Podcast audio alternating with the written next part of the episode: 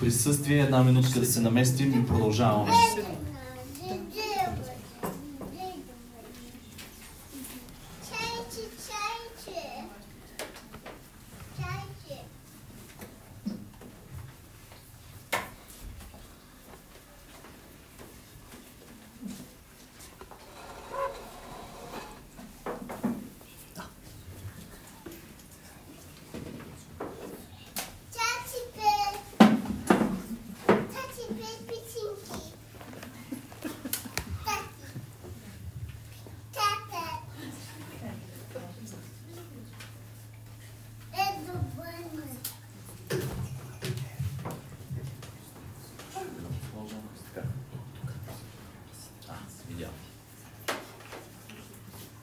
Надявам се да ме чувате и да ме виждате.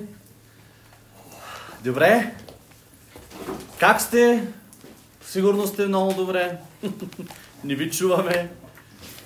Даже в момента не можем и да ви видим, но сме заедно и слава на Бога за това. Тук всички са добре, усмихнати са. Халелуя. Добре. Нещо, което искам да ви кажа, да споделя с всички ви, е... Не знам през живота си дали съм срещал някой да го прави, м- точно в този ден, но аз реших да го направя. И искам да говоря на вас, жени. Поради утрешния ви празник, искам да споделя нещо с вас. И искам да ви насърча. Защото имате специално място в Неговото царство. И ние тая вечер искаме да ви почетем. И да, и да споделиме, да споделя с вас думи, които Бог ми говори. И да се молим за вас. По-близо.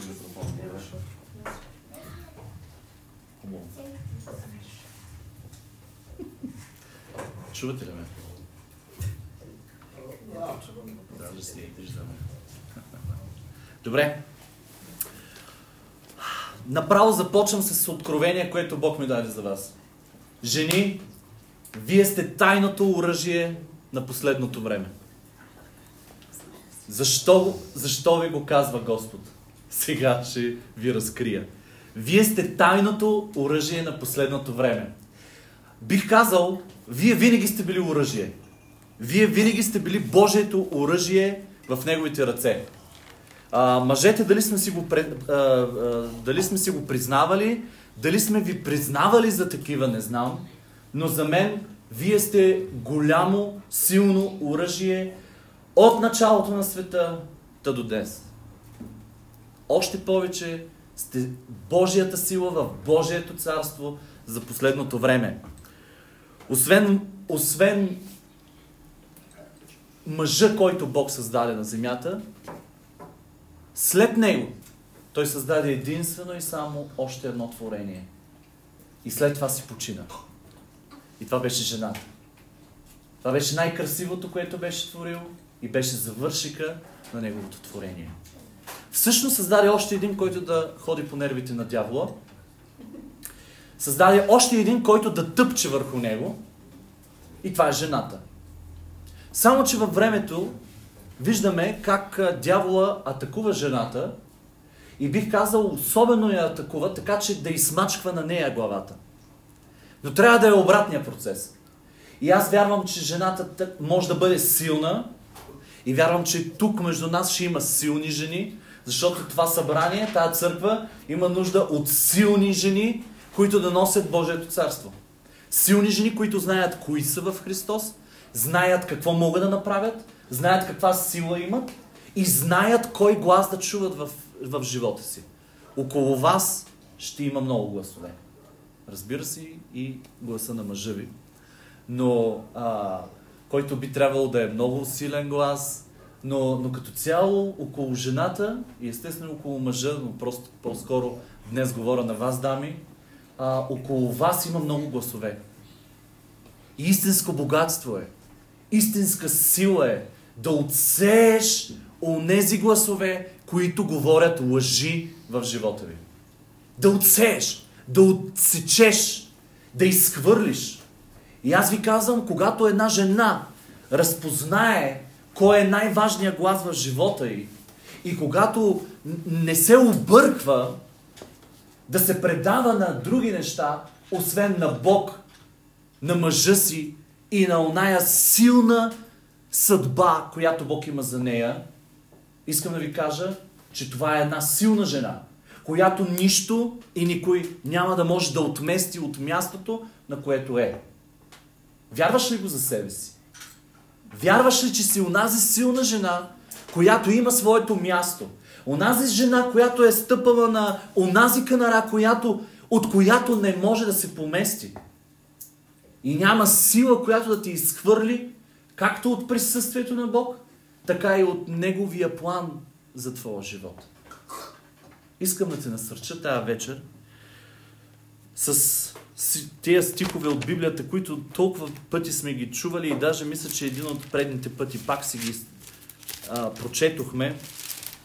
Намират се в Битие, първа глава, но искам да направя цялостна картина отново. И не мислете за мъжа в момента. Не мислете за децата си. Не мислете за църквата. Не мислете за никой в момента. Чуйте тия думи специално за вас. И Бог каза да създадем жената по нашия образ, по наше подобие. И нека владее над морските риби. Вас напоследък и в библейското изучаване замества всяка дума там със своята дума, със своето име. Направи го и ти. Направи го и ти. Смени тук думите, ако четеш заедно с мен. И нека да владее жената над морските риби, над небесните птици, над добитъка, над цялата земя и над всяко животно, което пълзи по земята. И Бог създаде човека по свой образ. Жена я създаде. Измахвам, махвам някои работи. И Бог я благослови. И Бог и каза, плодете се, плоди се и размножавай се, напълни земята и я покори. Бъди господар над морските риби, над въздушните птици и над всяко живо същество, което се движи по земята. Странно е, когато го обръщаме само за жената, нали? Истината обаче е, че много често дявола обръща така нещата все едно. Всичко това е за мъжа, всичко това е за всички останали. Обаче жената, когато го чете, го чете с други очи и с други уши. И, и ти трябва да повярваш, че това е за теб. Всичките тия думи са за теб. Естествено е обаче, че ти си партньор. Ти си създадена с някой друг, за да изпълниш всичко това. Но ти си създадена да владееш, ти си създадена да твориш, ти си създадена да даваш живот, ти си създадена да продължаваш живота, да тикаш живота да се случва. Както в мъжа ти, така в децата ти, така и в църквата ти. И аз вярвам, че тази църква ще бъде пълна с жени, които знаят как да живеят. Знаят каква сила имат вътре в себе си. И ти си създадена по Неговия образ. По Неговия образ. Имаш Божия частица вътре в себе си. Ти приличаш на Него. Това не е и за някой друг. Това е за мъжа и за жената. Халелуя! Не знам как разсъждаваш за себе си, но Бог смята, че трябва да владееш. Трябва да владееш над всичко. Много са библейските образи в Библията за жени. И много често си говорим за жени от Библията. А, много накратко. Не, не мога да си помисля, че мога да поема риска да, да ви изборя абсолютно всяка една жена. Но мисля, че наблягам на, на интересни образи, на важни образи, а колко е хубаво ти сама да се робиш и да намериш още и още. И да си ги изредиш и да си ги имаш и да изследваш животите им. Моята майка имаше едно време, в което посвети години, за да изследва всички женски образи в Библията. И насърчавам те, изследвай женските образи, за да станеш онова, което той иска от теб, Бог иска от теб. Защото ти можеш да се научиш както от грешките на дадения образ, така и от силните моменти в нейния живот. Много са е, в Стария Завет Ева, Сара, Ревека, Рахил, Лия, Сепфора, жената на Моисей, Мириам, сестра му, Ноемин, Рут, Анна, Естир и други. Мама. Не знам дали сте се замислили, но сега ще ви кажа и майка ти е там, само че е новозаветна. а, в Стария Завет виждаме, че жените са съпруги. Виждаме, че са майки, баби, дъщери. Те са гласове в обществото. Те са гласове в семейството. Те са съдии. Те са пророци. Те са царици. Те са и ходатаи. Сигурно изпускам още неща, които са. Но простете ми, това успях да направя. В Новия Завет доста образи. Пак няма да мога да ги изреда всичките. Мария, майката на Исус. Елисавета. Мария Магдалена. Сусана. Йоанна. Чували ли сте ги? О, сега ще ги прочетем нещо за тях. Прискила. Лидия. Фива. Хлоя. Юния. И още. И още много. Ма знаете ли колко са изредени в посланията? които са част от църквите. И които не, не са кои да са. Те са жени силни в обществото. Някои от тях са дякони, някои от тях са презвитери, пророци, учители. На всичкото отгоре има и апостолки. И много често има, с малко ще ви кажа, случай, в който не се знае, а, поради незнание на гръцки, а, има една жена, която постоянно изменят името и днеска проверих и ги хванах. А, 50 на 50 са а, преводите на Библията. Половината споменават мъжко име, половината споменават женско име. Но в гръцки това е жена. И това е Юния. Някой го предел... някой, някои я сменят на Юнии, но няма такова име. Юния, жена апостол. Ева... Жените са евангелизатори. Даже бих казал, че са най-големите евангелизатори в Божието царство. Не знам, помислете си. Но аз си мисля, че жената повече благовества от мъжа. Жената повече говори за Бога. Интересно е. Интересно място има жената в а, Божието царство. Жена имаме ученици. Жени, които следваха Исус навсякъде, финансово подпомагаха служението на Исус. В Лука искам да прочетем 8 глава.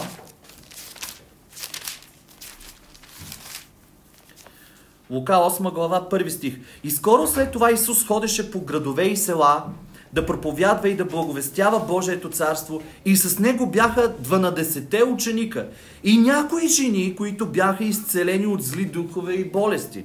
Мария, погледнете как набляга текста на кои жени са с него. Мария Магдалена, наречена, Мария наречена Магдалена, от която бяха излезли седем зли духа. Йоанна, жената на Иродовия настойник Хуза, и Сусана и много други. Той просто казва няколко. И много други, които им услужваха с имота си. Много жени служиха с имота си. Много жени служиха с имането си. А, много интересно, някак си учениците ги слагаме в... А, а, сякаш са 12-те ученика, но те много често не са просто само учениците 12-те, които са изборени, а са една група по-голяма от ученици на Исус. И там са били жени, и там е имало много жени, и те са обикаляли с Исус. Нема не са имали и те домове, не са имали грижа. Всички са имали работа, грижа и така нататък. Но са щели за необходимо да ходят около Исус и да се учат около Исус. И това ми говори за една вярност. Това ми говори за една постоянност. Бих казал постоянност и вярност колкото на мъжа, толкова и на жената около Исус. Замислете се за вашата вярност, за вашето посвещение. И се стремете за повече и повече. Не към някой друг, към Исус. Вярност и посвещение към Исус. Да го следвате навсякъде и във всичко в вашия живот. Лидия, продължаваме да изреждаме още няколко и спирам след малко.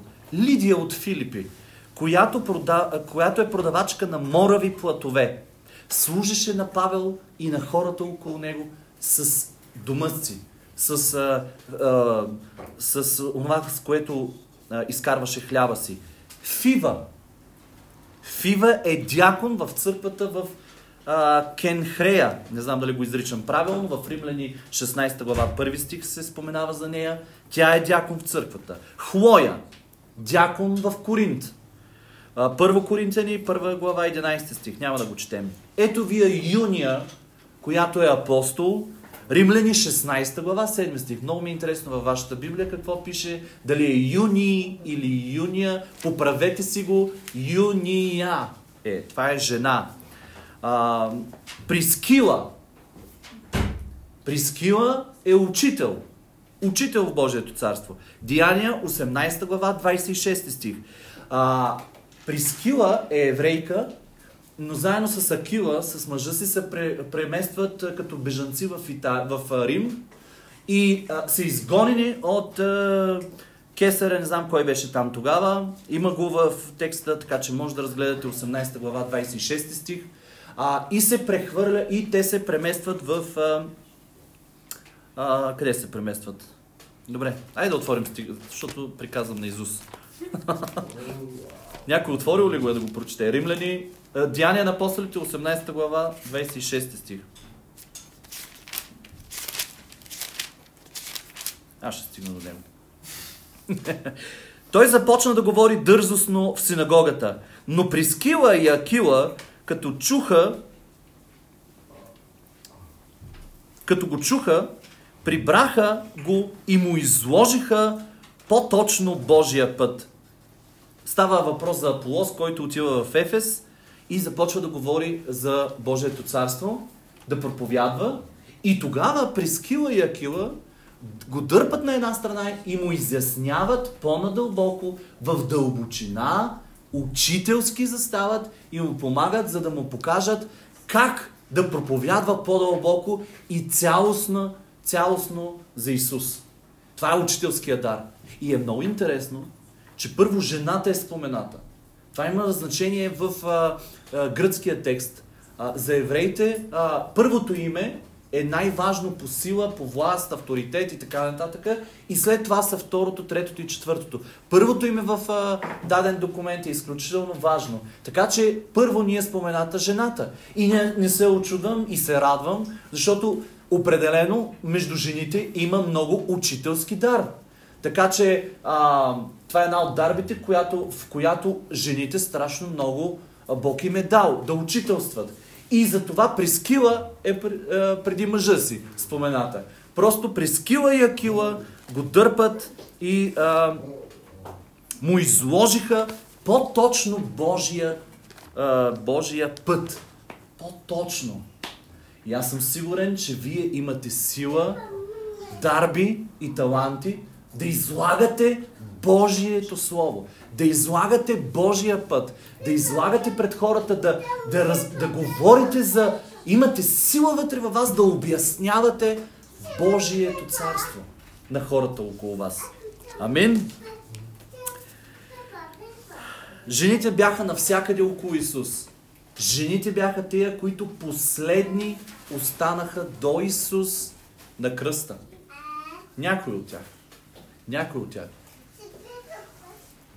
Последни до кръста. Последни до последния му дъх на земята. И след това бяха първите на Възкресението. Първите на гроба. Не издържаха. Във вас има, във вас има една страст да бъдете включени. И още повече, когато повярвате в това какво Бог има за вас, тази страст да сте включени може да бъде използвана толкова силно.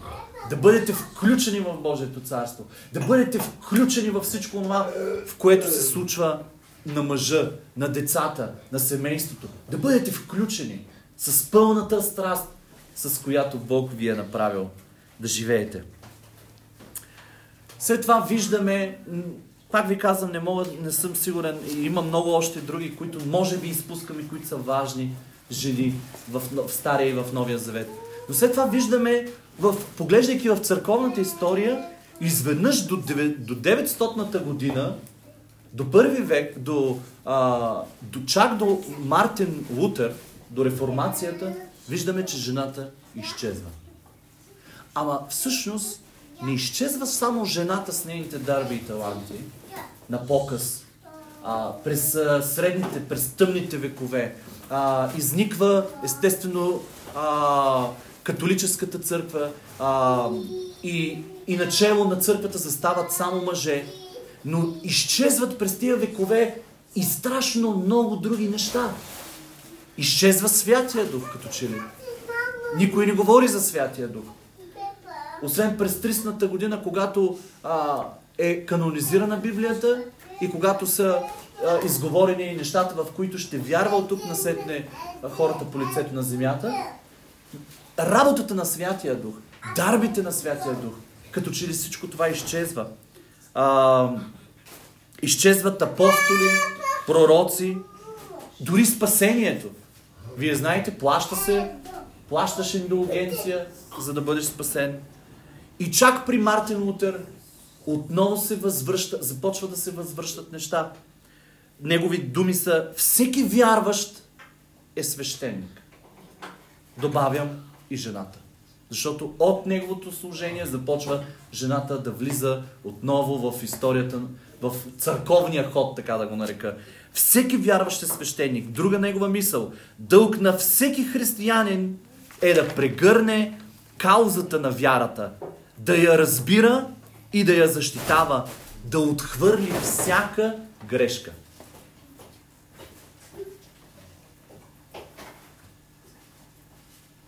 Юил е казал едни много интересни думи от сърцето на Бог. Духът е за всеки. Изливането на духа е за всеки. Обещане на всеки. И върху жената. И защо ви говоря и връщам така назад цялото разбиране за жената?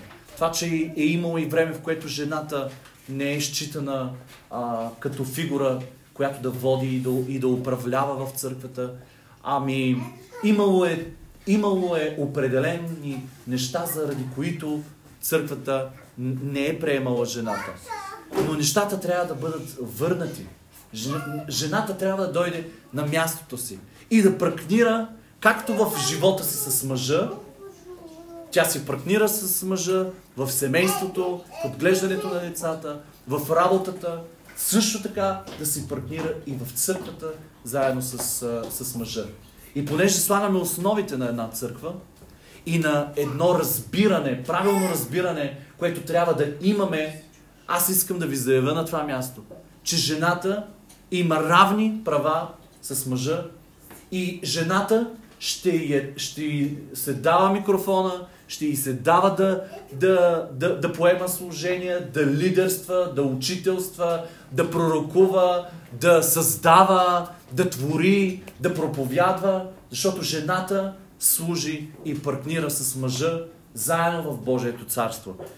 Може всякакви църкви да вярват какво ли не, но ние ще вярваме това. Ние ще вярваме, че жената има своята роля. И бих отишъл до крайност. И бих казал, че църквата няма да извърши на 100% Божията воля за земята, ако жената не намери своето място в църквата. И ние дадеме място на жената в, и ролята й в църквата. Затова отново връщаме това партньорство и това движене на Божието царство заедно в пълнота. На мен ми е дадено едно, на теб ти е дадено друго, на теб ти е дадено друго, на теб ти е дадено пето, шесто, седмо. И тогава Господ прави един пъзел от а, действие, от работа на Святия Дух между нас, за да е пълна палитрата и да е в пълнота. Има стихове, които не се разбират. И аз искам много бързо да мина през тях, без да, без да а, задълбавам в тях. Първи, а, а, превода а, е такъв, че хора не го разбират или, или изваждат стихове от контекста и оттам стиха се променя. Първо Тимотей. Трябва бързо да го намеря. Първо Тимотей, 2 глава, 11 стих.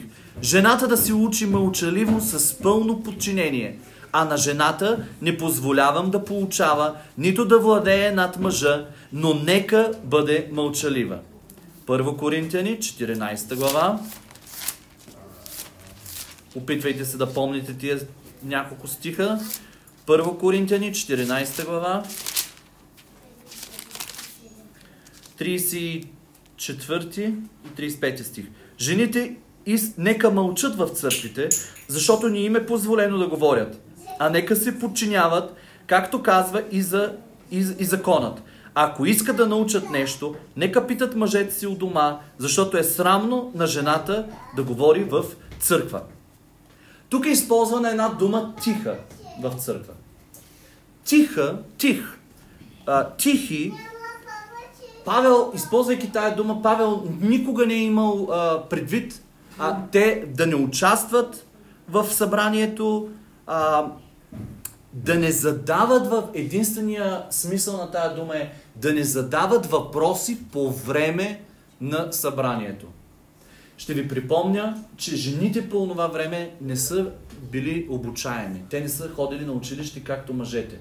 А, и а, те не са имали а, това разбиране, това усещане. Абе, представете си Павел. Значи аз Павел не мога да го разбера във всичките му думи на 100% и ми трябва време за да осмисля това, което казва в един стих. Предполагам, че и вие сте така.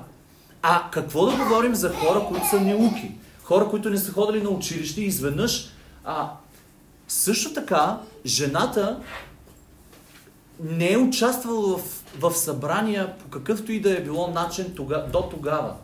До появата на църквата, момента в който църквата се основава, ранната църква говоря, започват жените да влизат в събранието. Това е първото място, където жените влизат в събрание на едно място с мъжете. Те винаги са отритвани, винаги са седяли на страни и след това им се е казвало какво са взимали като решение, за какво са говорили и така нататък. Седяли са на мъже и жени.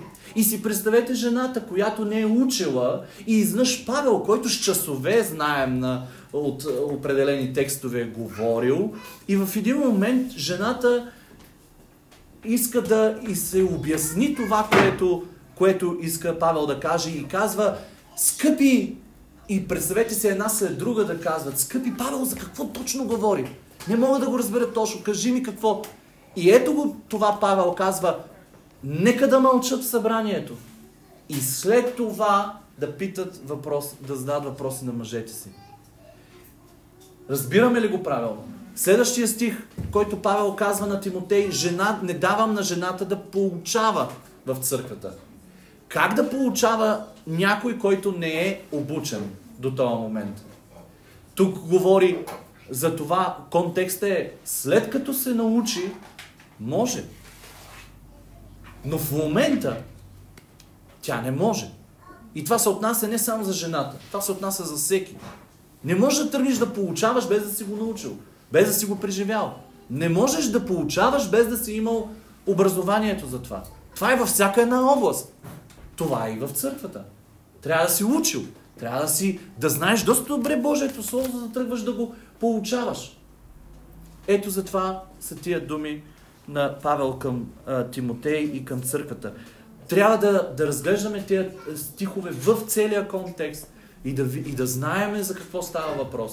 Има и други стихове, но няма да ги наблягаме, защото там да се покрива жената. Ама то в Коринца си бръснали главите жените под покривалото. Как да стои жената с, без, без, без коса в църквата. Така че има неща, които, които просто трябва в дълбочина да се гледат, за да се направи цялостната картина за жената.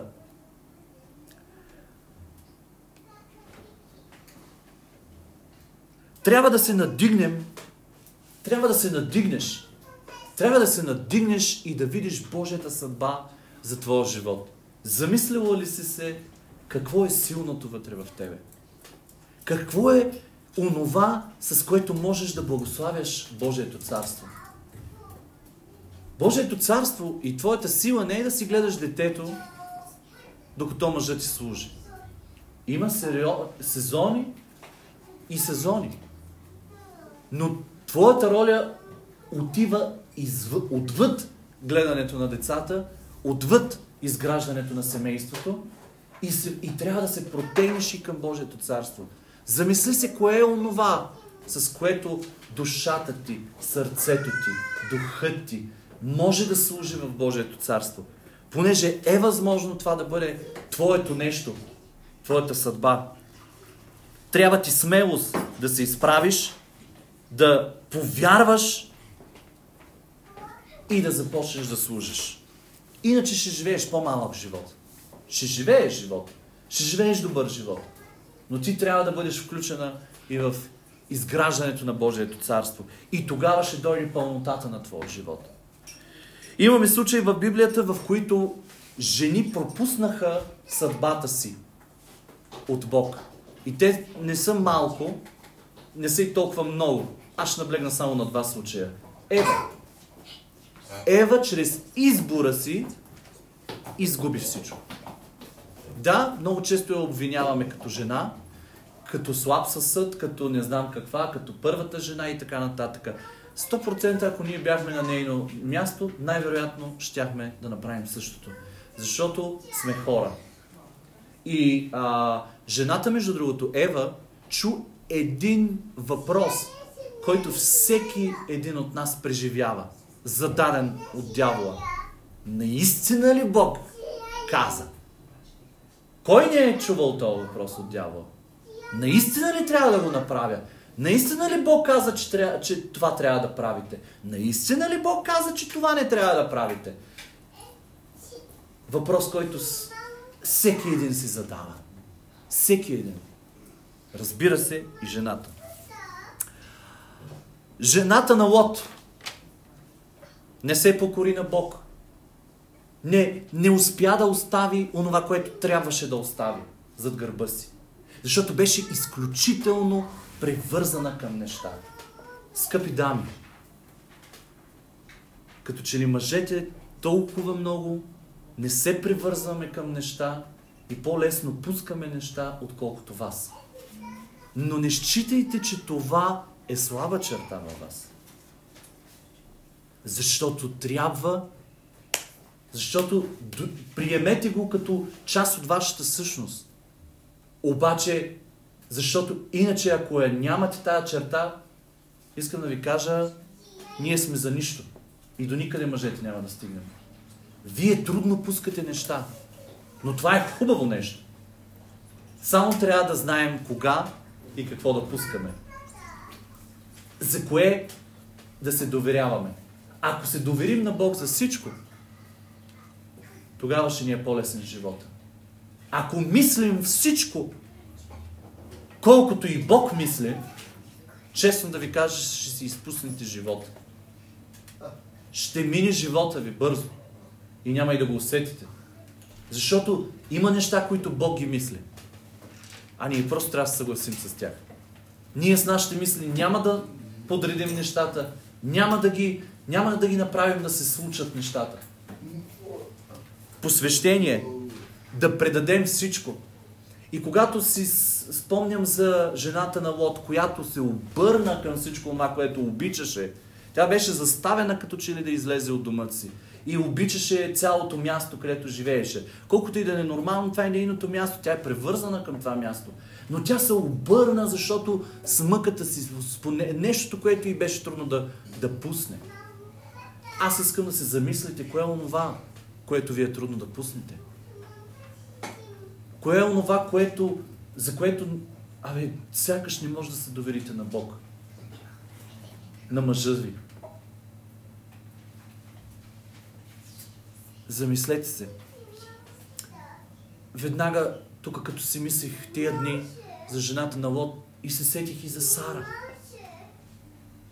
Ма милата, тя даже трябваше да пусне нещо без да знае, че трябва да го пуска.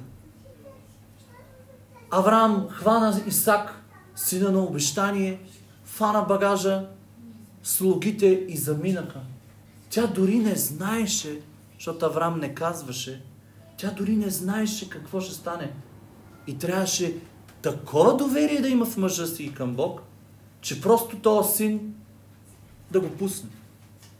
И естествено, най-вероятно тя го е пуснала много леко, защото, защото не е знаела на къде отивам. А да, да знаеше, да видим дали ще, ще да го пусне така лесно. И дали нямаше да говори на Авраам. Обаче Бог каза на Авраам. И сякаш, като че ли, представете си после, като е разбрала къде е ходил Исак и Авраам, какво...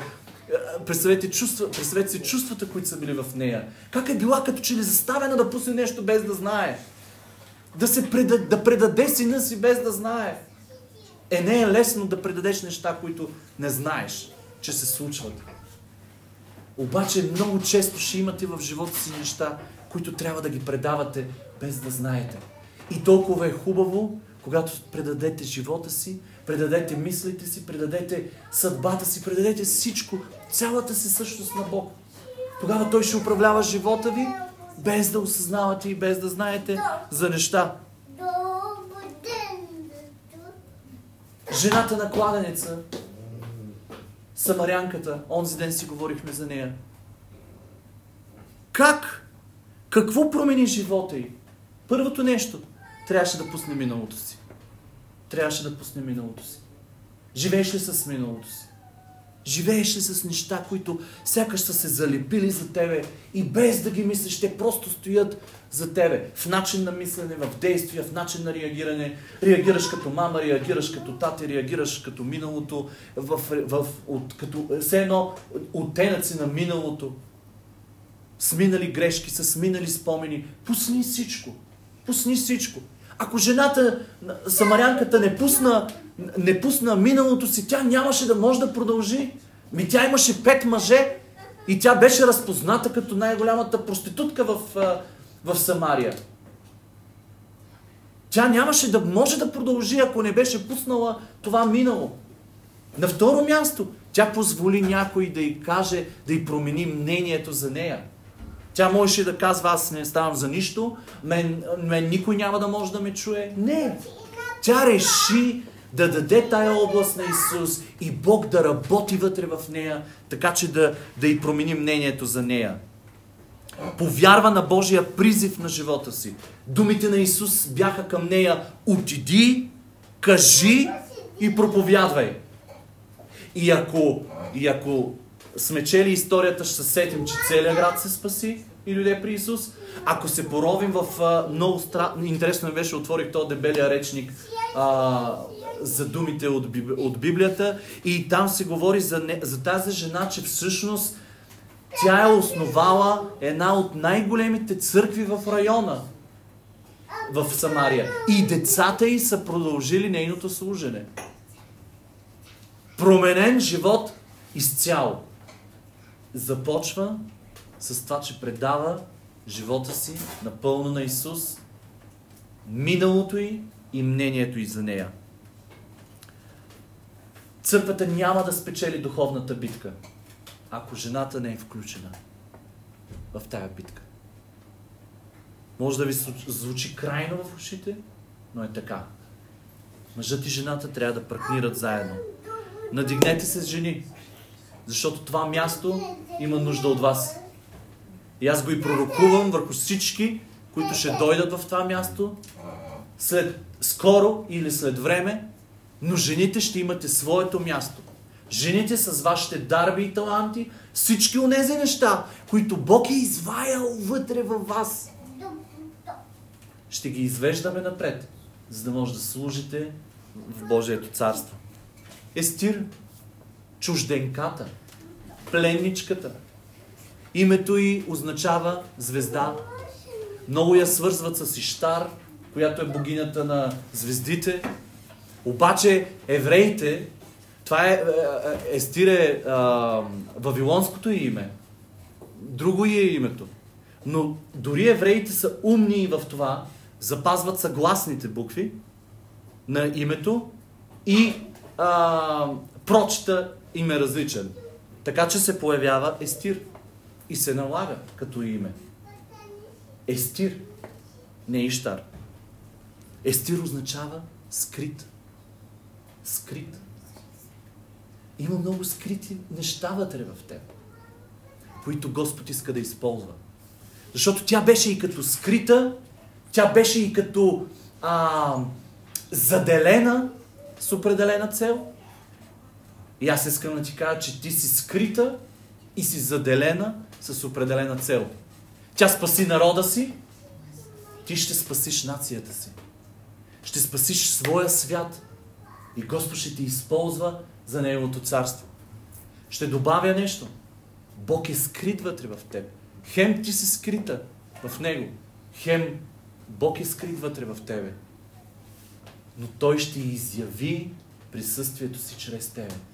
Там скрития вътре, дълбоко в тебе, ще работи и ще видиш живота си на съвсем различно място. В Второзаконие 29 глава, 29 стих се използва същата дума за скрит. И се казва, скритото принадлежи на Господа нашия Бог.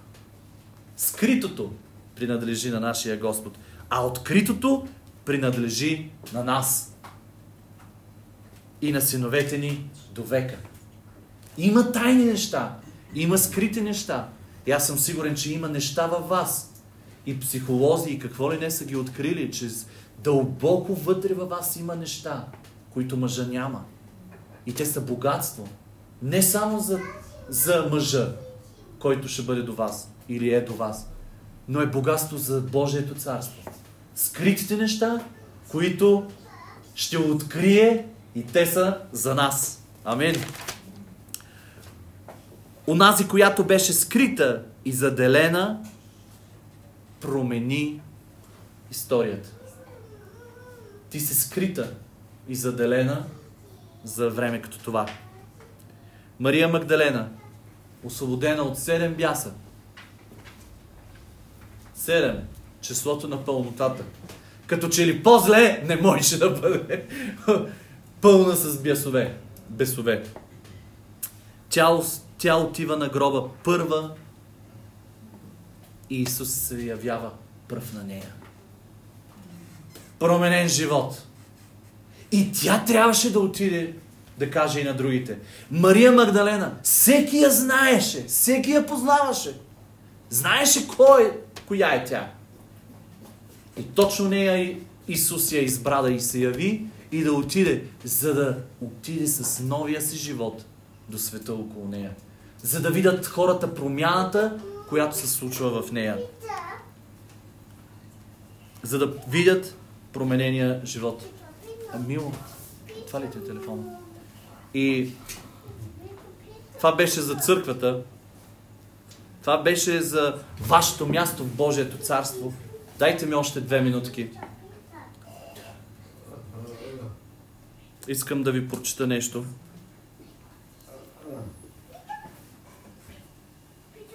Преди време написах една статия за Божията дъщеря.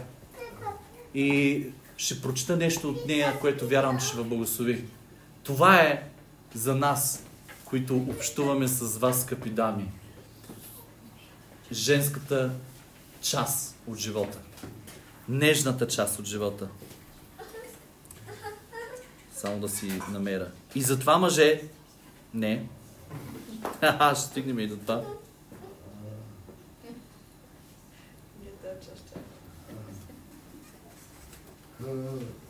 Оле, снимах ли го правилно? Добре, ще го отворя. Извинявайте. Ето.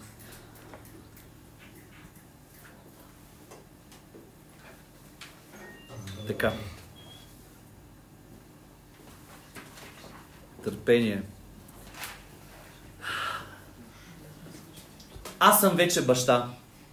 И имам едно малко момиченце, почти на 3 години. Вики, слушаш ли? За тебе пиша. Заедно с майка й и Бог представлява трите най-ценни неща в живота ми. Това е моята дъщеричка. Бях на зачеването й. Наслаждавах и се в корема на майка й, без да я виждам все още. Но усещайки я как рита, молех се за нея така както за нищо друго не съм се молил, за да бъде съвършенно здрава и без недостатък, да наследи благословенията на поколенията.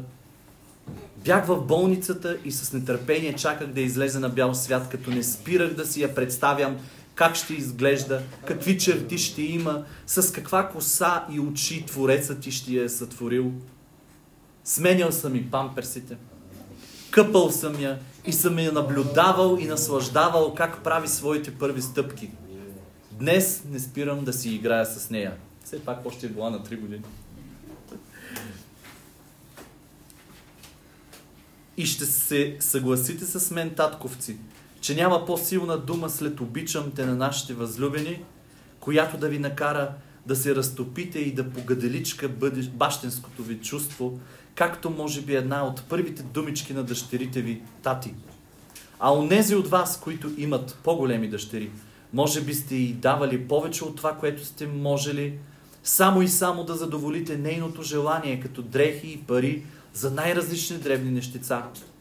С, най-голям, с най-голяма страст сте инвестирали времето, любовта си и себе си в нея. И така тя е станала едно от най-ценните същества в живота ви.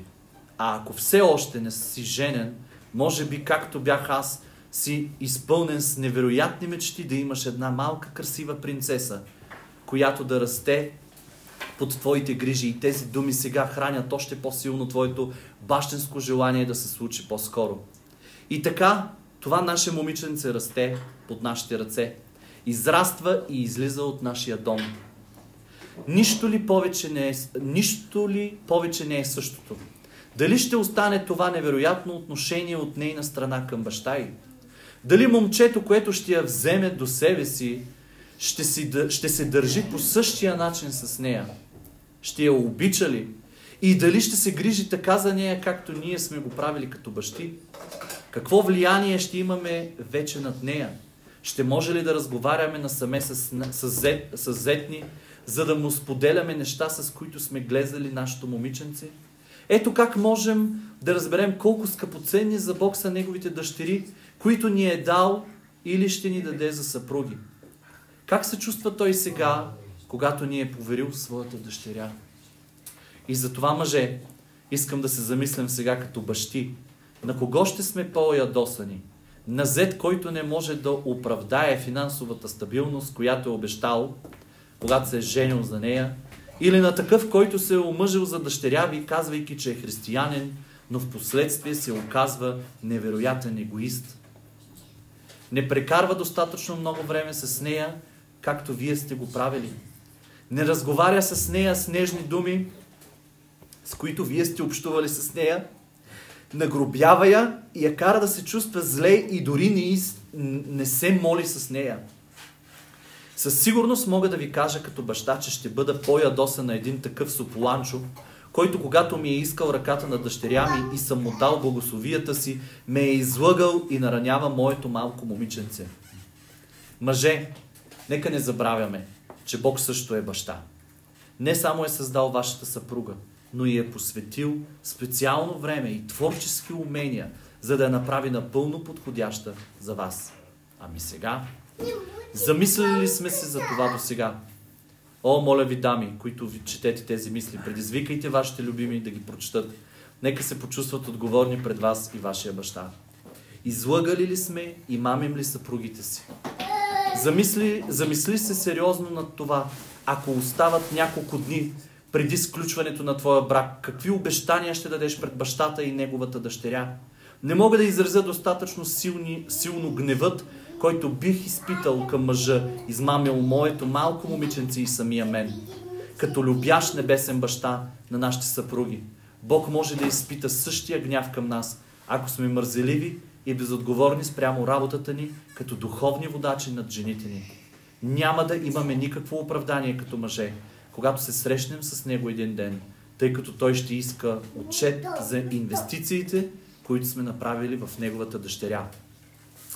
Аз искам да дам всичко от себе си сега, за да радвам и да се грижа за жена ми така, че денят, в който застана пред баща и небесния баща, да бъде благословение за мен. Искам, когато застана пред него, да е успял да види промяната, за която съм инвестирал в дъщеря му. Да е видял, че младото и неуверено в себе си момиче, когато ми е било поверено, е израснало като личност и се е превърнало в зряла и красива дама, пълна с ценности, приоритети и самочувствие. Да оцени, че е обичана и че неговата дъщеря е била и е всичко за мен. Мъже, нека като добри настойници и съпрузи да поемем своята отговорност сериозно. Нека позволим на Бог да изгражда дома ни пълен с любов и достойни взаимоотношения с Неговата дъщеря. За да може, когато бащата поглежда отгоре към дома на дъщеря му, лицето му да се изпълва с усмивка.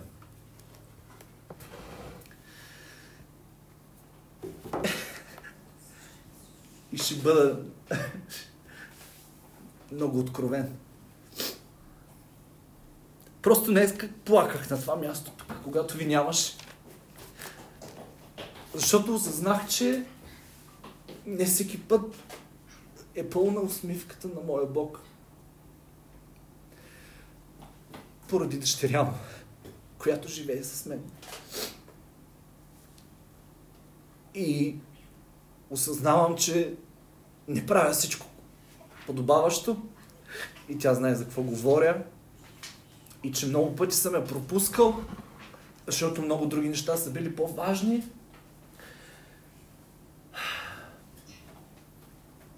Но трябва да кажа извинявай. И ще да те прегърна. Но, но беше ден за мен, в който аз аз много се замислих. И беше ден, в който взех решения. И сега се моля Господ да ми помогне. Защото определено искам, когато отида в небето, и вярвам, че този момент ще е скоро, когато отидем, всеки един от нас, но ще говоря за мене си, да чуя думите Добри и верни слуго. О, върши толкова много работа за моята църква. Нали? Вярвам. И направи моята дъщеря щастлива. Искам да го чуя, защото в отговорността, която ми е дадена в живота, не е само църквата, но и семейството ми, не е само родителите ми, но и нейните родители. Отговорността ми е голяма. И трябва да работя в тия отговорности. И да ставам по-добър и по-добър. Защото когато дъщеря му е щастлива, тогава и аз ще бъда щастлив. И ще може ли да донесеш, брат ми, нещо? Аз да си прегърна жената.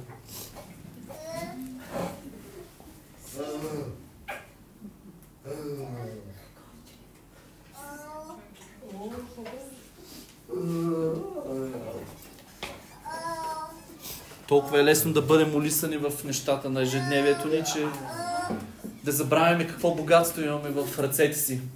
Нещо, което искаме да направим като мъже в тази църква,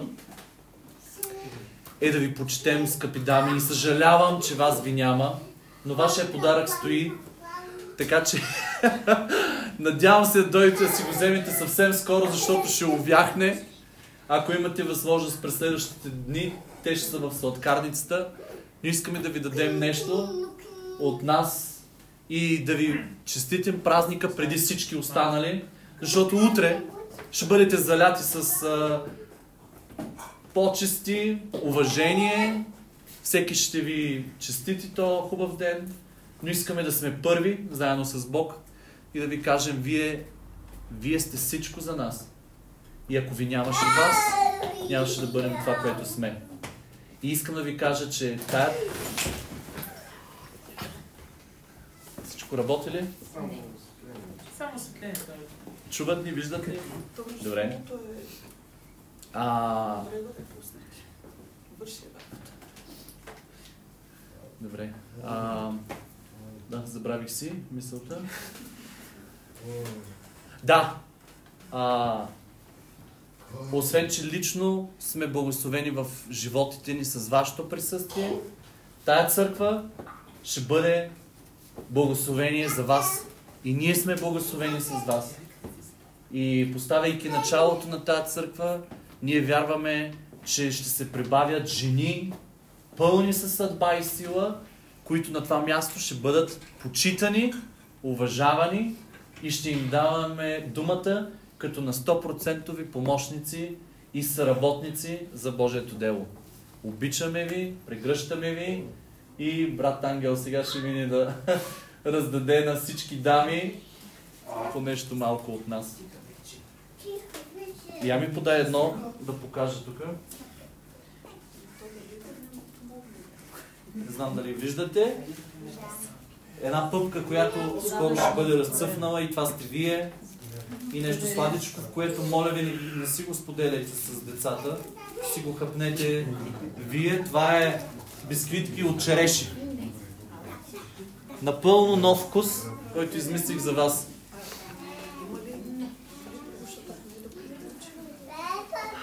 Това беше от нас. Има и за всичките. А, бъдете благословени и пак ви казвам, тия дни, ако имате възможност, минете да вземете подаръка си от сладкарницата.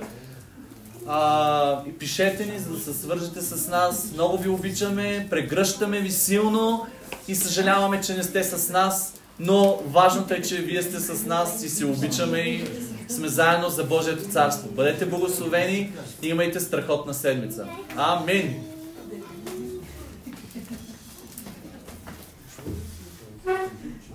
Done.